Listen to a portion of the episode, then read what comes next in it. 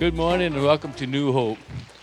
This is a part of worship that we get to continue our worship and love for Christ Jesus. You know, we talk about families, and we just had somebody's little baby up there, as precious as he is. And that's the beginning of a family where a couple has their firstborn. But if you're from a poor family, middle income family, or well to do family, the one thing that's a common thread is love. You know, you have aunties, uncles, nephews, nieces, fathers, wives, grandparents, and there's love. And the, where there's a, the love of the family, there's a lot of giving. You know, you, the giving of the parents to support the family, the household, the food, the feeding, and then buying the gifts. You have Christmas time gifts, you have birthday gifts, and most recently we have graduation gifts. You know, so where there's love, there's giving. And it's like our Lord Jesus. He's our Father. We love Him. And out of our relationship with Jesus, we want to give our tithes and offerings. And through that, He uses it to further His kingdom through the church into our communities in which we live. So let's pray with me. Lord, we just thank you for this time. I thank you for that gift of love that you give us, Lord. Not only from you to us, but from us to you where we get to exemplify this through your gift and the gift that we get to return. And I just ask that you just use the tithe and offerings to further your kingdom, the works that we do to reach one relationship at a time in our communities where we live, where we work, where we raise our families. Lord, we love you, and I just ask your blessings to be with us at all times. Amen. Good morning. We are in a series called The Family of God, and today Pastor Marsha Krieger is going to be speaking about guarding his house. And when we think about guarding his house, and that word, his house, it can almost seem like we're just talking about the place where we gather for church. And whenever we gather together for church and we gather into a facility, it's like the building, but we all know that church is not a place you go to, church is something you are. So, church is all about the people. There are two places that we gather together as people in our homes and in a facility like this where you're sitting right now. We call it going to church. So, when we talk about guarding his house, there are two houses that we guard our homes and the place where we gather together as believers, the house of God, we call it. So, as Pastor Marsha Krieger shares about guarding his house, it really reminds me about Joshua in the Bible who brought God's people into the promised land. And Joshua had to make a declaration and some, some challenges to the people. And he said, Listen, you're either going to serve these other gods that are on the other side of the river and, and what you used to do before, or you're going to serve the Lord God in this place. But you have to choose. Then he said this But as for me and my house, we will serve the Lord. That's kind of like the challenge for us as believers that God wants us to guard our home and its unity with God, as well as the house of God, where we gather together as believers. The unity of God. And unity is not in the context of we all have to get along. Unity is when we're connected with our hearts to God's Spirit. Because unless we're connected to God, it doesn't matter how well we get along, we won't learn anything. So today, Pastor Marsha Krieger is going to speak to us about guarding his house. Let's welcome up Pastor Marsha Krieger. Well, good morning. And before I get started, I do want to say congratulations to the graduate graduates. We have one in our family this year, and we get to go to graduations for the next six years. Then I get a break. So, anyways, congratulations to all the graduates. Well, as Pastor Sheldon said, um, we are continuing in this series, and we are talking about guarding the house. And we do want to be in unity with God first, and then with others in order to protect the house. But what does that look like? And where do we even begin? What does unity look like? And why do we even have to protect the church? Well, the first thing that we need to know, and Pastor Sheldon talked about that, is that we don't go to church, we are the church. And the church is best described as being the body of Christ.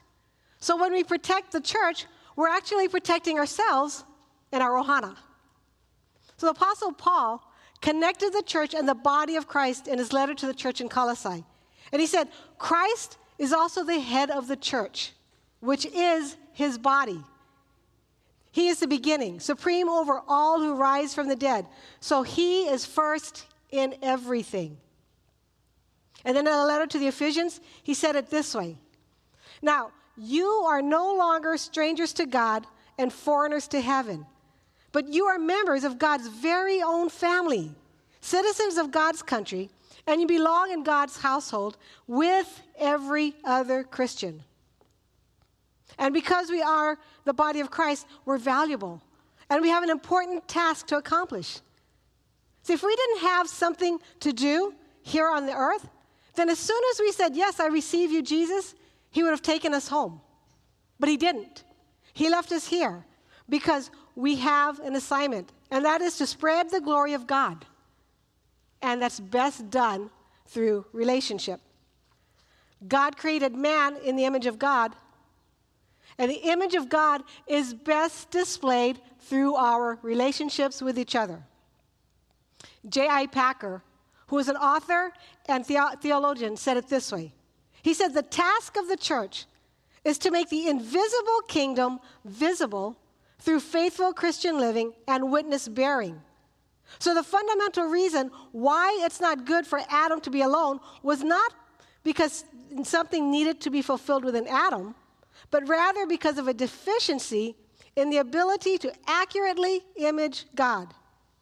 He couldn't make the invisible kingdom visible while he was alone because the invisible kingdom is a community. Pastor Sheldon said it well when he said the church is all about people. And since the church is all about people, I believe that to protect our church, to protect our house, to protect the house of God, then we have to start with relationship. And relationships matter to God. Now, to be honest, relationships don't matter just to God, but it matters to the world. See, last week, the Big Bang Theory ended. I think it was like a 12 year run on TV. And everybody was into and drawn into the story of Sheldon and um, Amy and uh, Leonard and Penny and all those guys for 12 years. But prior to that, we got caught up in the story of Barney and um, the whole gang of How I Met Your Mother. And before that, who could forget Ross and Monica and all those guys? See, what Hollywood has figured out and what they do is they emphasize relationships to get us to draw into their shows because relationships matter. The world knows that relationships are very important. There's an 80 year study by Harvard University on adult development, and it shows that relationships have a powerful impact on our health. And Robert Waldinger, who directed the study, said this he said, close relationships, more than money or fame, are what keep people happy throughout their lives. Those ties protect people from life's discontents.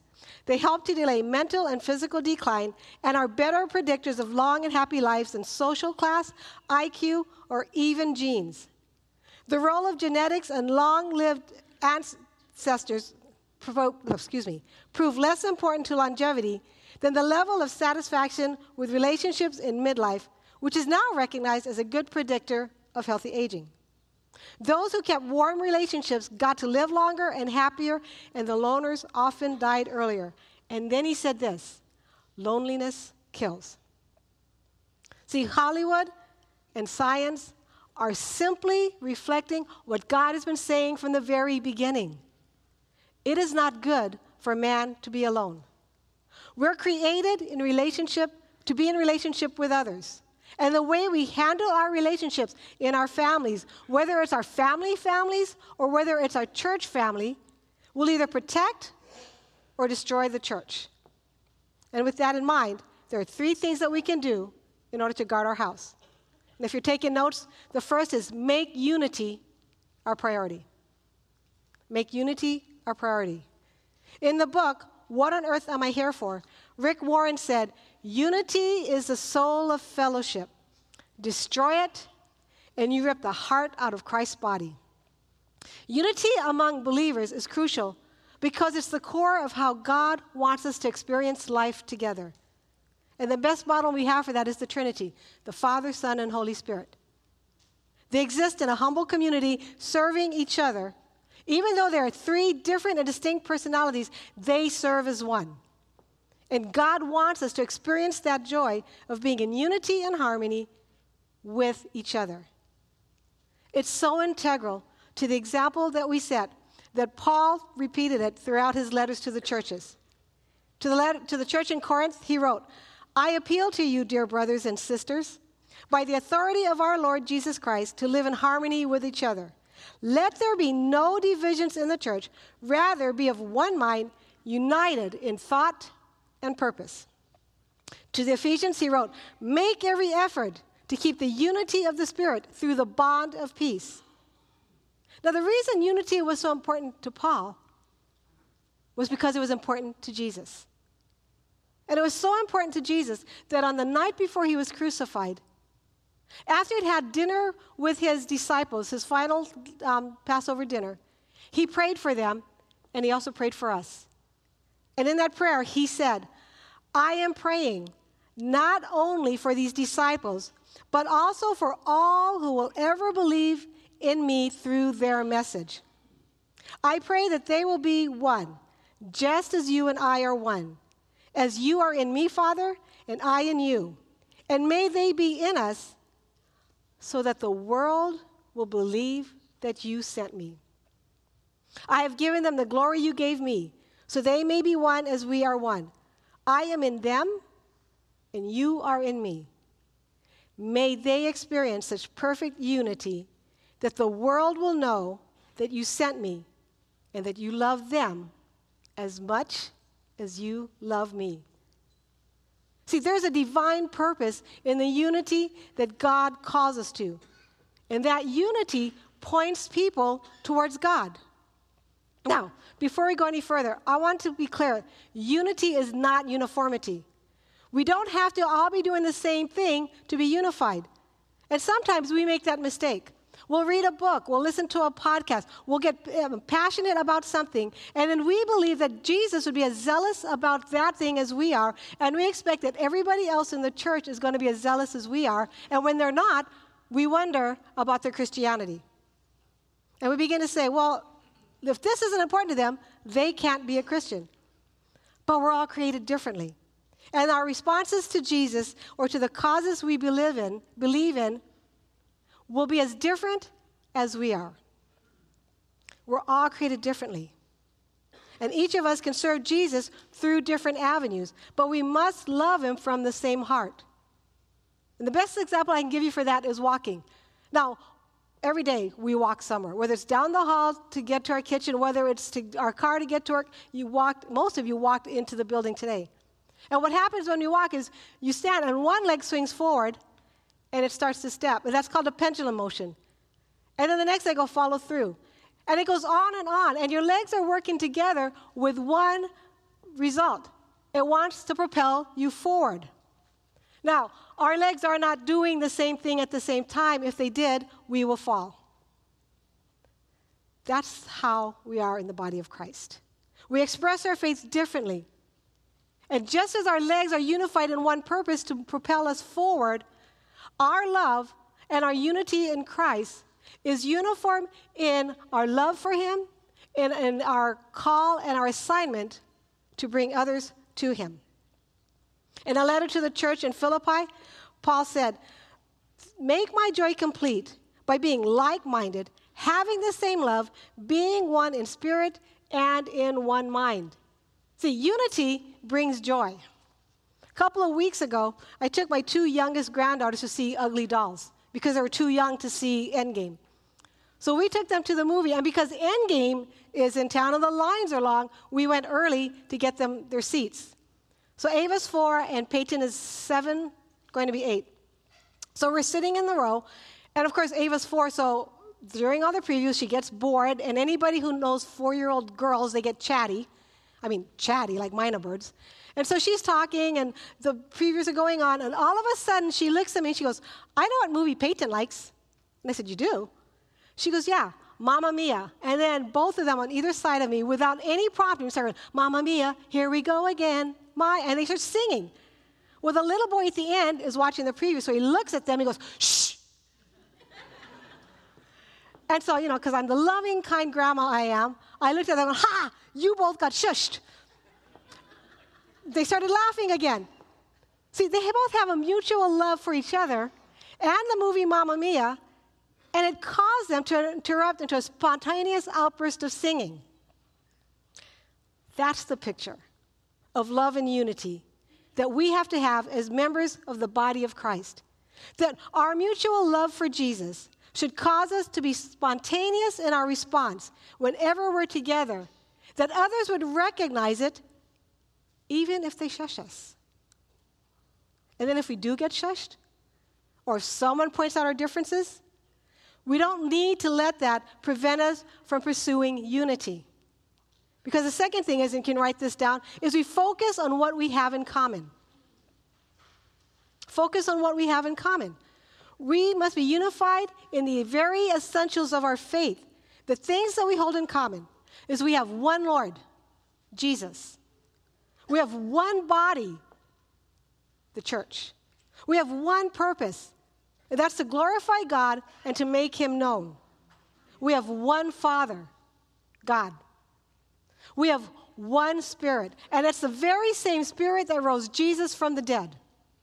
We have one hope, and that's salvation in Jesus Christ. That's the things that we have in common. And those commonalities in our faith are far more important than any differences that we have.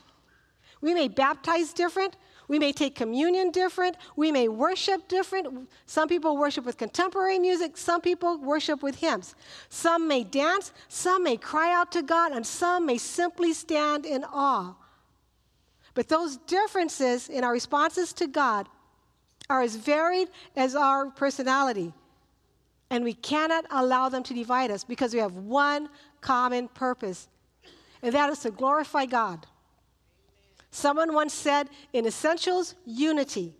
In non essentials, liberty. In all things, charity.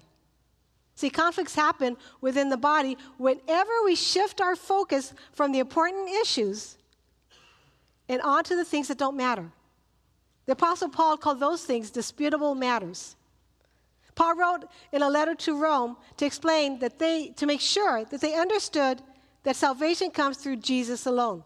But in chapter 14, he shifts from talking about our common salvation to talking about clashes that were happening within the church. And he starts addressing them because it's causing upheaval. See, some people said you couldn't eat certain types of meat. Other people said that it was okay to eat the meat because now that we had the, um, because Jesus had come, we have the gospel, it's okay not to eat the meat. So those people were fighting. Then you had other people who said you have to worship on these days, on this day, and other people said it didn't matter. And Paul comes in with his letter and he dives right in and he says, one person considers one day more sacred than another, another considers every day alike. Each of them should be fully convinced in their own mind. Whoever regards one day as special does so to the Lord. Whoever eats meat does so to the Lord, for they give thanks to God. And whoever abstains does so to the Lord, and he gives thanks to God. For none of us lives for ourselves alone, and none of us dies for ourselves alone. If we live, we live for the Lord, and if we die, we die for the Lord. So whether we live or die, we belong to the Lord. Now, there was within the church people who were moving into judging others and the way they carried out their relationship with Jesus. And I'm sad to say that that didn't end with the church in Rome or with Paul's letter. Because we do the very same thing. Some of us, when we walked in, we saw the way somebody was dressed and we made a judgment. Some of us didn't like the worship selection today, or we didn't like the way someone was worshiping. Or we saw someone in church who, I didn't know they were Christian. I didn't know they were a church. Do you know what they did last night?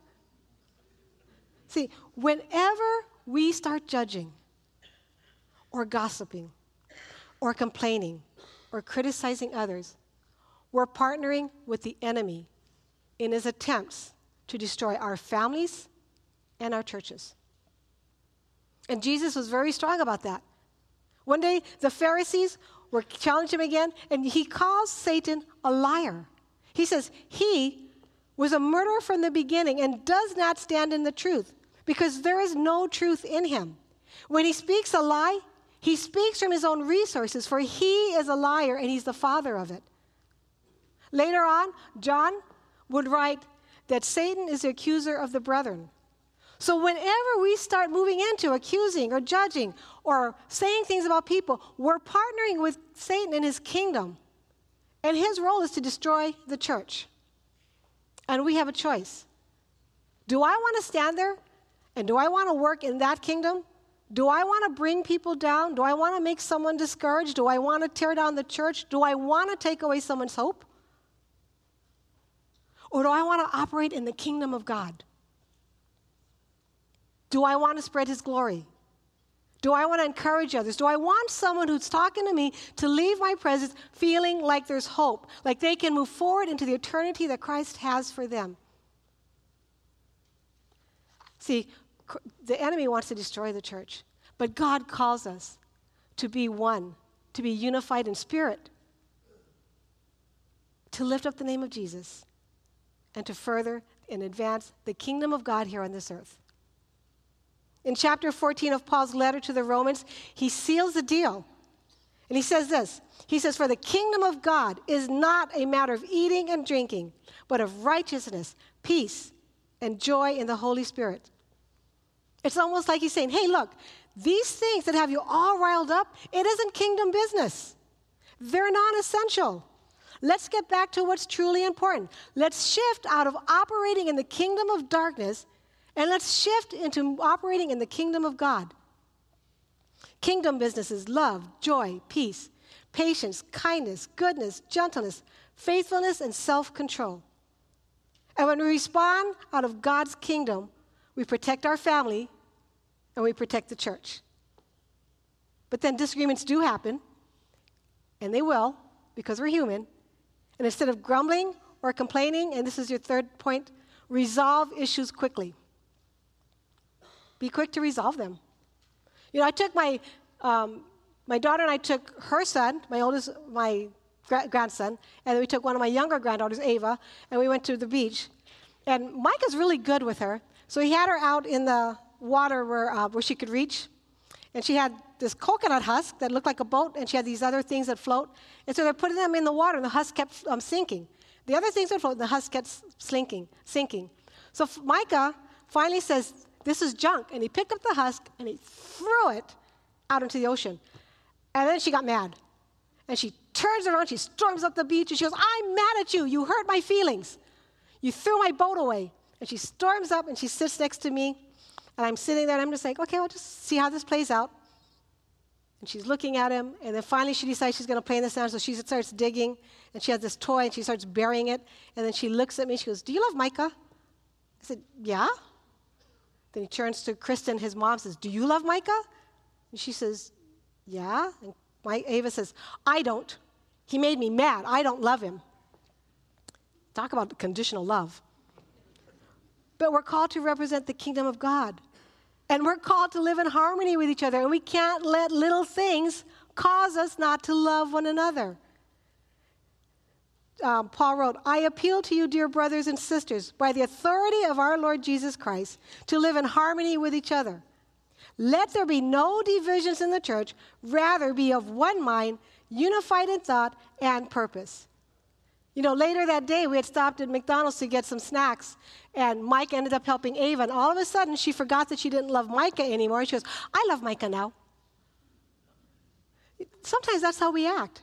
It's like, I get mad at you, and I don't want to talk to you, and I'm, oh, I see you in the store, and I avoid you, and then we make up, and it's all okay. But God says, be of one mind, united in thought and purpose. And when people see us, they should see a reflection of the kingdom of God. God's kingdom is one of love, it's encouragement, it's peace, and it's harmony.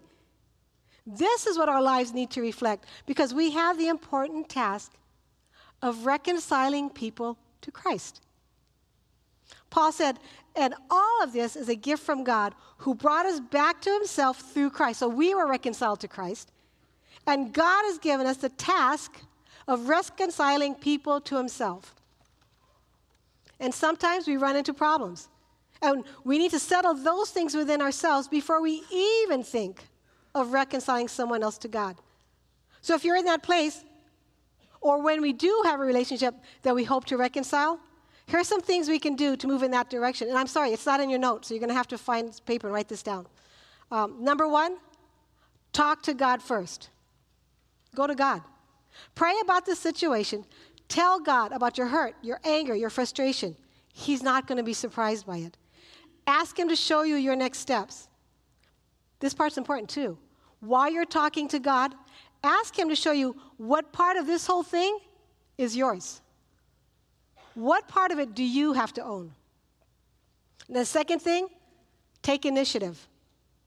After you've gone to God, you've asked Him all those questions, you've settled things in your heart, then you don't wait for them to go to you. You call them up and you try to make it right. You go in humility and you go in a real desire to heal the relationship. And the third, and probably, well, for me, it's the hardest listen for their feelings and their intent. Use your ears more than your mouth. Don't defend yourselves. Don't defend your point. Don't defend your decision. Just listen to what they have to say.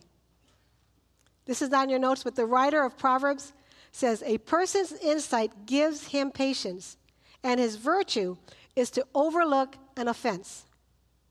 Listening says, I value our relationship more than I value being right. You matter to me. Then the fourth one is own your part in the conflict. Remember, I said in the beginning when you're talking about ask God what your part is? Own your part. Because here's the thing when you have a conflict, it is never 100% the other person's fault. Even if there's 1% that's mine, it's own that 1% and take responsibility for that. This is not the time to um, sit there and say, You did this, you did this. It's just, hey, this is me. I did this. And then number five, attack the problem, not the person. You can't fix the problem if you're intent on fixing blame. You can't fix the problem if you're intent on being heard. So fix the problem. And then the sixth is focus on reconciliation, not resolution. See, reconciliation is about the relationship, resolution is about the problem. Reconciliation says we're going to be all right, even if we never agree. Resolution says we got to fix this, we got to fix it now. So focus on reconciliation. And if you want more information on that, or you're wondering, like, okay, I, I, I, I need to understand that more, then um, it's in chapter, day 20, I think, of this book.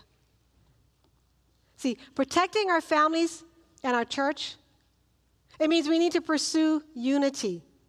We need to focus on what we have in common. We need to resolve the issues quickly. And I'm going to be honest, they're all hard to do. We get in the way. But I'm going to give you a shortcut. And here's the shortcut operate out of love. Everything that you do, whether you're pursuing unity, whether you're focusing on what you have in common, or whether it's resolving the conflict, do it starting from love. See, we can put an effort into changing the way we think. We can shift our behaviors and we can change our habits. But when the going gets tough, when we're tired or we're busy, we revert back to the old ways. But if we change our hearts, we change everything. Jesus was once asked, What is the greatest commandment? And he said, Love the Lord your God with all your heart, with all your soul, and with all your mind. And the second is like it love your neighbor as yourself. And then he said this on these two commandments hang all the law and all the prophets. See, we can do everything right.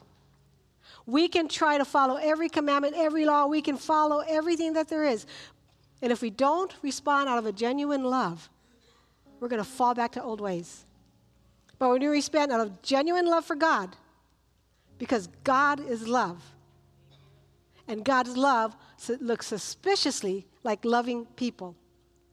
Then we got our house. We prioritize unity. We need to focus on what we have in common. We desi- need to resolve the issues quickly. But here's a shortcut love God, love people. And when we do that, we guard the house. Amen? Amen. Well, we're going to um, close, and I want to encourage you as we leave here today to make it our purpose to start loving God first. And then start looking at people not from where we see they need help.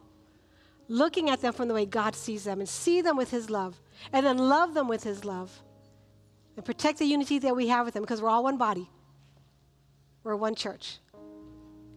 We're called to one thing, and that is to glorify God. And we do that when we love each other. Would you bow your heads and let's pray? Lord Jesus, thank you so very much for calling us into your kingdom, for allowing us to be part of your body. Help us to realize what an important, important value you place on us as parts of your body. May we rejoice with others. May we celebrate them and in all that they're called to do. And may we remember, Lord God, that we have one God, one Lord, one faith. And may we lift you up and glorify you in everything. We pray this all in the name of Jesus, who is our Lord. Amen.